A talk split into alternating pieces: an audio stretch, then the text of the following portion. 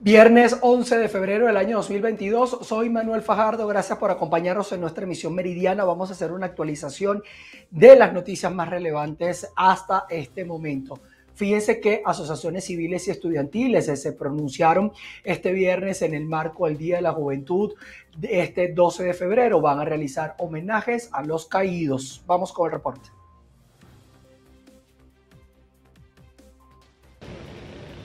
Muy buenos días. Diversas asociaciones civiles y movimiento estudiantil se pronuncian este viernes en el marco de lo que será el Día de la Juventud el próximo 12 de febrero en nuestro país. Escuchemos declaraciones de Gabriel Colazante, portavoz de la plataforma Gritemos con Brío. Buenos días a todos. Gabriel Colazante, representante de la plataforma ciudadana Gritemos con Brío año 2022. Conmemoramos un nuevo Día de la Juventud con muy poco que celebrar. Es por eso que desde la ciudad de Caracas diversas agrupaciones civiles lideradas por jóvenes y el movimiento estudiantil nos pronunciamos en rechazo a la actual indiferencia y en ocasiones ataque sistemático del Estado venezolano a las distintas agrupaciones que reúnen a los jóvenes en Venezuela. Acá presentamos un balance. Actualmente las universidades autónomas y experimentales no reciben ningún tipo de presupuesto por más de dos años consecutivos. En la educación básica la situación es igualmente negativa. Venezuela se ha convertido en uno de los cinco países que menos clases presenciales ha tenido durante la pandemia. Esto se ha traducido en severas consecuencias de aprendizaje para los jóvenes más pobres del país. ¿Quién responde por esta crisis educativa? ¿Quién responde por los salarios que le han robado al sector de los educadores en Venezuela? En materia de seguridad ciudadana, el balance es terrible. Los cuerpos de seguridad del Estado se han convertido en verdaderos enemigos de la juventud, con miles de ejecuciones extrajudiciales ampliamente eh, ampliamente documentadas. También podemos ver cómo en su lucha con los grupos irregulares y las megabandas, que también representan un grave peligro para los jóvenes en Venezuela, son muchísimos los jóvenes inocentes que se han visto como víctimas. En materia de laboral, la situación es grave. Nos hemos acostumbrado a que muchísimos jóvenes enfrenten jornadas laborales de más de 10 horas al día, durante 6 a 7 días a la semana, por salarios inferiores a los 50 dólares al mes. ¿Cómo es posible sobrevivir con este monto? Y en el sector público, pues la situación es aún más grave. Los jóvenes maestros, enfermeras, médicos, policías y militares enfrentan una situación aún peor y que les impide soñar con tener una vivienda, una, un vehículo propio e incluso formar una familia es muy importante un mensaje a este sector en específico, a los militares y policías. Ellos saben muy bien que cuando son jóvenes e inician su carrera en este sector, enfrentan graves dificultades por lo comprometida moral, económica y socialmente que están estos cuerpos de seguridad. Si nos unimos todos y rescatamos la democracia, podremos construir un país donde quepan todos y donde ustedes sean protagonistas con dignidad de la seguridad y el resguardo de nuestro territorio. También es importante destacar diversas luchas de sectores sociales que no hacen más que luchar por equidad y por su dignidad. Aquí debemos mencionar a las valientes mujeres que desean representación e igualdad de género. También debemos mencionar a los grupos LGBTIQ que no desean otra cosa que los derechos plenos de los que goza todo venezolano. Y por último debemos mencionar a los grupos indígenas que en Venezuela enfrentan tales dificultades que su mera existencia está comprometida a todos estos sectores sociales, a nuestros migrantes, más de dos millones de jóvenes que actualmente enfrentan todo tipo de amenazas en el país y basta ya, por favor, de perseguir a nuestra diáspora. Entiendan que huyen de un gobierno corrupto y profundamente violento. Bien, eran las declaraciones de Gabriel Colazante de la plataforma Gritemos con Brío haciendo un balance de cómo está la juventud en el país en el marco de lo que será entonces el Día de la Juventud del próximo 12 de febrero. Estos estudiantes en breves momentos también colgarán una pancarta en honor a Neomar Lander, joven venezolano asesinado el 7 de junio de 2017 durante una protesta antigubernamental. Desde Caracas, Venezuela, Irene Mejías. Gracias, Irene. Y otra actividad enmarcada en el Día de la Juventud se dio en la esquina de Tracabordo, en la parroquia La Candelaria, en Caracas, lugar donde cayó el 12 de febrero, pero del año 2014, el joven Basilda Costa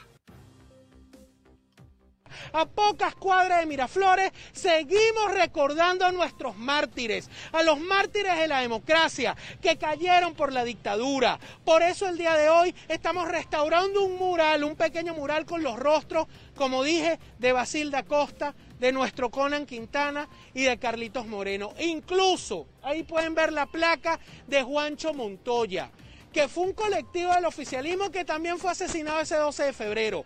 Porque hay que decirlo, no hay muertos azules ni muertos rojos, sino víctimas de la violencia de una dictadura.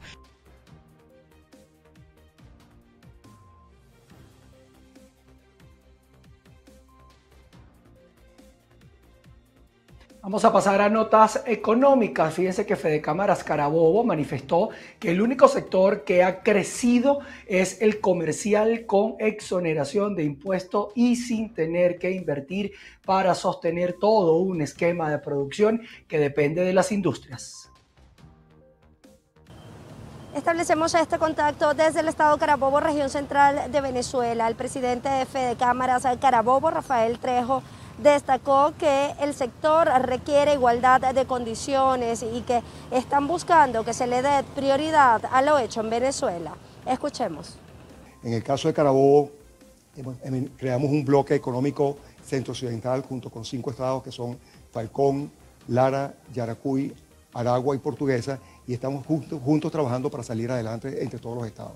El, sector que realmente se movió con, mucho, mucho más el año pasado fue definitivamente los comercios, ¿ok? Pero estamos buscando que no exista la igualdad, estamos luchando para que se haga lo hecho en Venezuela, lo que estamos produciendo, porque si no, ¿qué, hacemos con tener unos productos que, están exonerados, que están, no están pagando impuestos, cuando lo hecho en Venezuela está pagando patentes, impuestos, está dando la cara, pagando los mejores sueldos? Así que creemos que tenemos que luchar para que sea hecho en Venezuela. El representante gremial destacó que la reducción del encaje bancario se dio gracias a, las conversaciones con el sector, sin embargo considera que esta reducción debe ser aún mayor para que los nuevos emprendedores y las empresas tengan mayor oportunidad. Desde el estado Carabobo, región central de Venezuela, quien le reporta Ruth Laverde. Y en el estado Falcón, más de 6.000 trabajadores del sector salud demandan mejoras salariales y una firma de una nueva contratación colectiva anclada al, al petro fluctuante que les permita mejorar sus condiciones de vida. Muy buenas tardes, por el contacto. Trabajadores del sector salud del Estado Falcón continúan su lucha para exigir un salario digno a la administración de Nicolás Maduro. Vamos a escuchar las declaraciones de Teodoro Dovale, quien es el presidente del Sindicato de Trabajadores del sector salud del Estado Falcón. Nosotros entendemos que hay un alza, o por lo menos el Producto Interno Bruto en el año 2021 fue subiendo unos puntos ahí eh, la, producción del petróleo.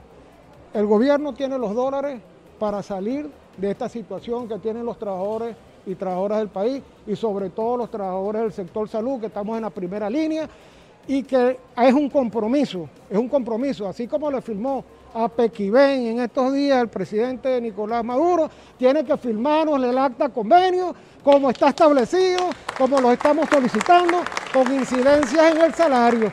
Nosotros, las cosas, eh, eh, se instaló la mesa de negociación, precisamente en esa mesa de negociación, porque ustedes saben que la política salarial del país la tiene, es responsabilidad del gobierno nacional, sin embargo nosotros hemos llevado estas propuestas a la mesa de negociación para que entonces eh, sea tomado en cuenta a través del Ministerio del Poder Popular para la Salud. Ahora la doctora Magali Gutiérrez tiene que empaparse en esta situación, sin embargo no hay preocupación.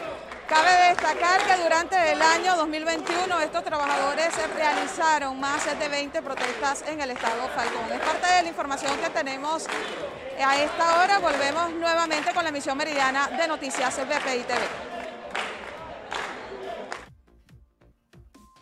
Gracias, Marti. 14 familias del complejo habitacional Gran Mariscal Sucre denunciaron que sus viviendas fueron adjudicadas a un grupo de personas que no forman parte de un convenio entre la gobernación y la misión vivienda. Saludos amigos, establecemos el contacto desde el estado Sucre para compartir con ustedes que un grupo de 14 familias denunciaron que le adjudicaron sus viviendas a otras personas ajenas al convenio entre la gobernación de la entidad y la misión vivienda. Esto en el complejo Gran Mariscal Sucre. Los afectados aseguran que esta acción la tomó la responsable de la misión vivienda en el estado y ahora los catalogan de invasores. En este momento nosotros queremos hacer del conocimiento público la situación que estamos afrontando acá en el edificio número 13, por cuanto este, la ciudadana ingeniero Zuleima Navarro ha incumplido acuerdos firmados y sellados con nosotros en donde se compromete a la adjudicación de nuestros apartamentos a 14 familias, respetándose de esa manera el 70 y 30%, que es lo que se establece con el órgano de vivienda. El día de ayer la ciudadana se presentó con unas personas afirmando que ellos eran los adjudicados para este edificio, quedando así violentados los acuerdos que ella ya había firmado con nosotros. Queremos que las personas conozcan, nosotros no somos invasores, primeramente. Ella afirma que somos invasores, que estamos en este edificio invadiendo. Nosotros tenemos 17 años en esta organización de vivienda. Esto es una mancomunidad conformada por nueve OSIC con sus coordinadores. Este complejo habitacional tiene seis años paralizado. No somos afectados solamente 14 familias, estamos siendo afectadas 650 familias aproximadamente con la paralización del proyecto. Durante seis años no se hizo absolutamente nada. Nosotros estamos resguardando desde hace seis años esta edificación y todo el material que estaba a los alrededores. Aquí habían containers, aquí había material, mallas, para la culminación no solamente de este edificio, sino de otras edificaciones que están paralizadas. Los ciudadanos además denunciaron la paralización de este proyecto habitacional que data desde hace seis años y afecta aproximadamente a 650 familias que deben vivir en malas condiciones o alquilados. Amigos, esta es la información que tenemos a esta hora desde el estado Sucre. Reporto para ustedes, Andrea Fabiani. Gracias a nuestra compañera Andrea Fabiani. Ciudadanos en el municipio Torre, en el estado Lara, denunciaron que no gozan del servicio de telefonía e internet CanTV desde hace tres meses. Exhortan a una averiguación al respecto porque son muchos los hogares afectados. Andreina Ramos nos tiene el informe. Muy buenas tardes. Los gremios y sindicatos en el Estado Lara nuevamente se hacen eco de los bajos salarios que perciben por sus servicios al Estado venezolano. Para contextualizar a nuestra audiencia, un trabajador público puede ganar entre 2 y 5 dólares mensuales, algo que evidentemente no les permite cubrir sus gastos básicos. Nos están empobreciendo de manera progresiva y certera. Por eso los gremios y sindicatos que hoy nos encontramos acá hemos decidido alzar nuestra voz en unidad para exigir respuesta a las demandas naturales que han venido haciendo cada uno de los sectores. Pero como hemos, no hemos visto respuesta, ahora somos un bloque monolítico de exigencia y hemos llegado a la siguiente conclusión.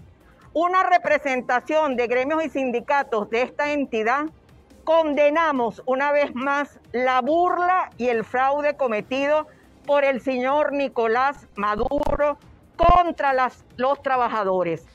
Para la próxima semana, los gremios y sindicatos alzarán sus voces en una protesta para emplazar al Ejecutivo Nacional a tomar en consideración cada una de las propuestas para elevar el salario de los trabajadores.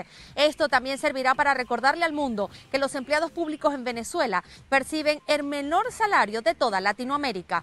Desde Barquisimeto, en el estado Lara, reportó para ustedes Andreina Ramos. Defensores de los derechos de los animales en el estado de Mérida protestaron el día de hoy marchando para rechazar las corridas de toros previstas para este mes. De igual manera aseguraron que es necesario acabar con las peleas de gallos y de perros que se realizan en el occidente venezolano. Amigos de BPI el día de hoy nos encontramos desde el centro de la ciudad de Mérida, donde la coalición antitaurina está llevando a cabo una importante protesta para rechazar las corridas de toros previstas para este mes de febrero en las ferias internacionales del sol. Vamos a conversar con Juan Carlos Díaz, quien es nuestro vocero el día de hoy, representante de la coalición antitaurina, para que nos comente un poco acerca de estas acciones.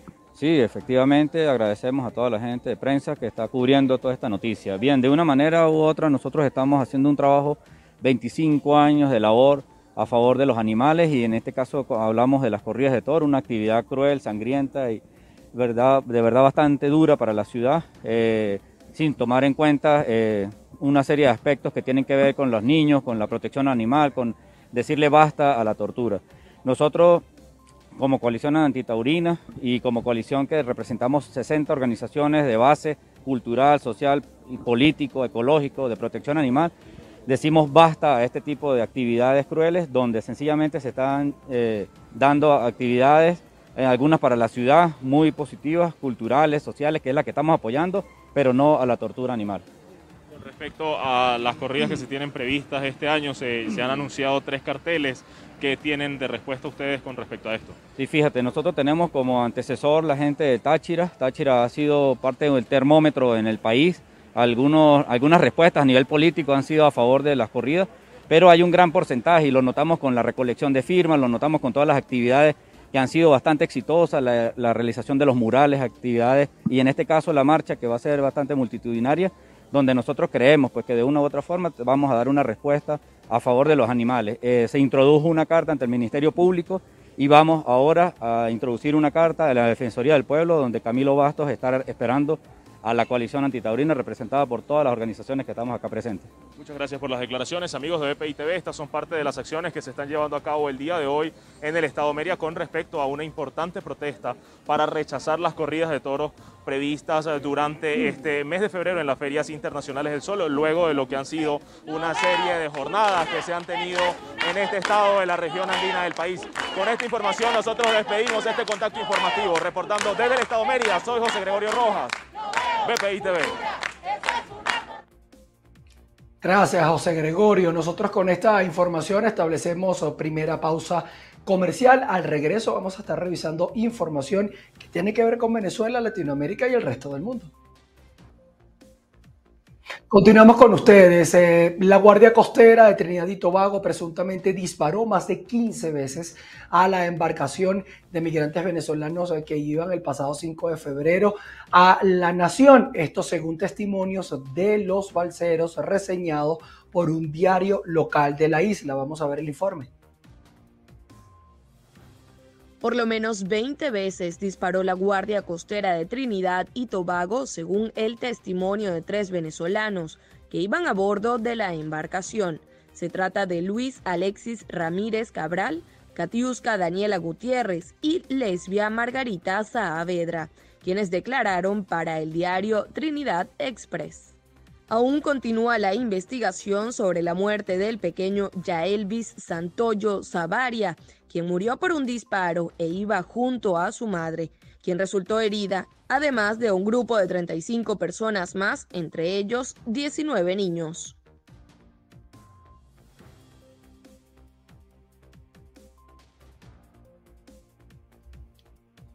Vamos a continuar con más información. Desconocidos perpetraron una nueva masacre en la que murieron cuatro hombres en Colombia. Los hechos ocurrieron cuando las víctimas transitaban a bordo de una camioneta tipo pick-up con placas venezolanas.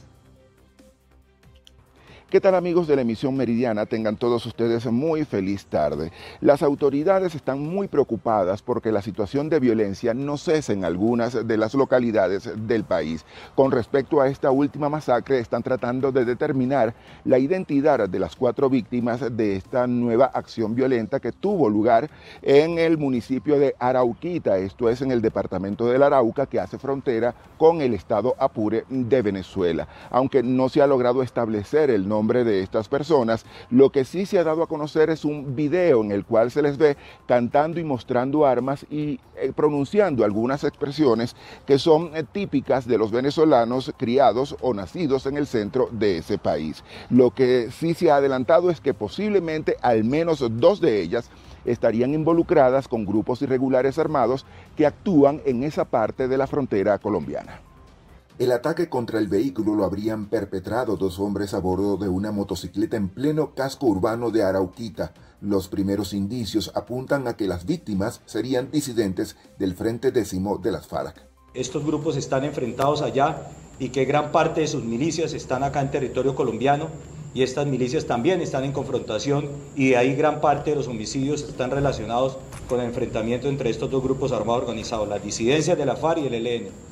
Pero Arauquita no fue el único escenario violento. En las últimas horas también se reportó el ataque contra una caravana de la Policía Nacional. En esta oportunidad, los hechos ocurrieron en el departamento de Córdoba. Siete funcionarios resultaron heridos. El ataque se atribuye a elementos de la organización criminal Clan del Golfo. Esta acción terrorista se presentó cuando los policiales se desplazaban a realizar operaciones en el Bajo Cauca, en donde resultaron dos compañeros lesionados. Afortunadamente el parte médico indica que están fuera de peligro. Hubo otros cinco compañeros que resultaron eh, con algunas lesiones por aturdimiento efecto de la explosión. La Policía Nacional ha anunciado que ha desplegado todas sus capacidades de inteligencia e investigación para dar cuanto antes con el paradero de los responsables de este nuevo ataque. Desde Bogotá, Colombia, Alexander Loaiza, BPI TV.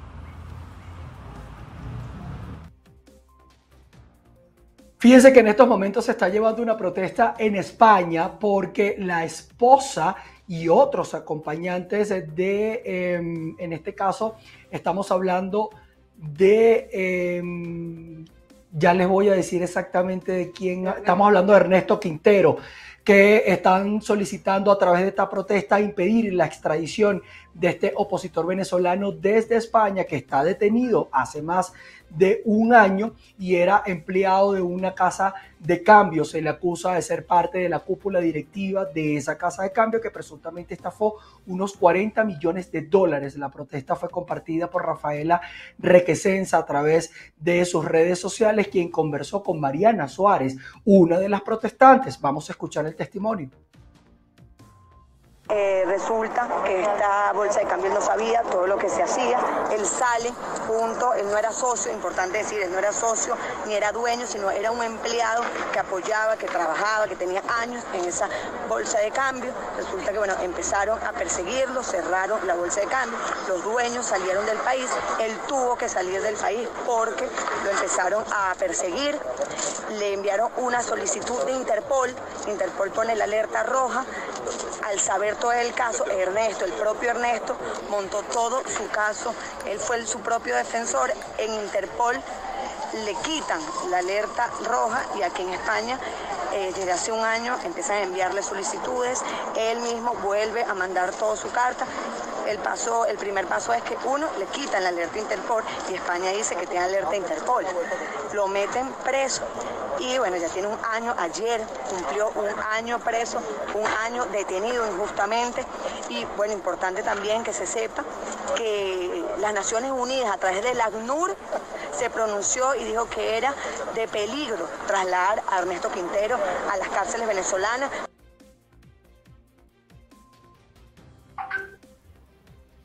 Parte de la información que está ocurriendo en estos momentos en España, en Madrid específicamente, donde se está llevando a cabo esta protesta. Vamos a tener más detalles, por supuesto, en nuestra emisión central. Informaciones de último minuto, les digo, tiene que ver con Estados Unidos y Perú. Vamos a comenzar con la nación norteamericana porque Joe Biden ha informado hace pocos minutos que incauta unos 7 mil millones de dólares en activos afganos para la ayuda humanitaria a víctimas del 911. Esto es una información que se desprende de la Casa Blanca. Así está la información. Eh, son unos recursos al menos que se están dando para ayudar a toda la nación afgana en medio de toda esta situación que se ha dado con los talibanes que eh, llegaron al poder en esta eh, nación. Ahora nos vamos hacia Perú, a Sudamérica, porque la Fiscalía peruana está en estos momentos allanando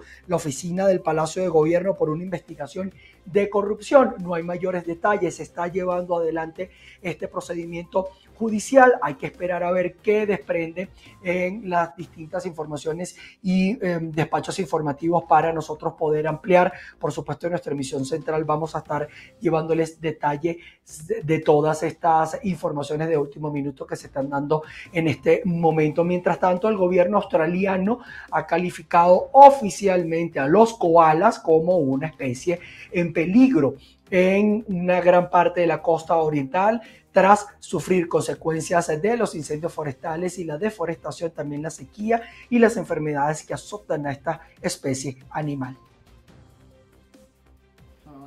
Los koalas son ahora una especie en peligro en gran parte de la costa oriental de Australia. El gobierno anunció el viernes esta decisión para ofrecerles un mayor nivel de protección en los estados de Nueva Gales del Sur, Queensland y territorio de la capital australiana. Estos marsupiales sufren las consecuencias de los incendios forestales, la deforestación, la sequía y las enfermedades. Las organizaciones de conservación alertan que la población de koalas se hundió en gran parte del este del país en las últimas dos décadas y advierten de que pueden estar precipitándose hacia la extinción. El Comité Científico para Especies Amenazadas, una agencia gubernamental independiente, estima que entre 2001 y 2021 pasaron de 185.000 a 92.000 ejemplares. Los koalas, símbolos reconocidos internacionalmente de la fauna única de Australia, fueron clasificados como vulnerables en la costa este hace una década. Los estudios de la Fundación Australiana para la Conservación muestran que el gobierno federal aprobó desde entonces la tala de más de 25.000 hectáreas de hábitat de estos animales.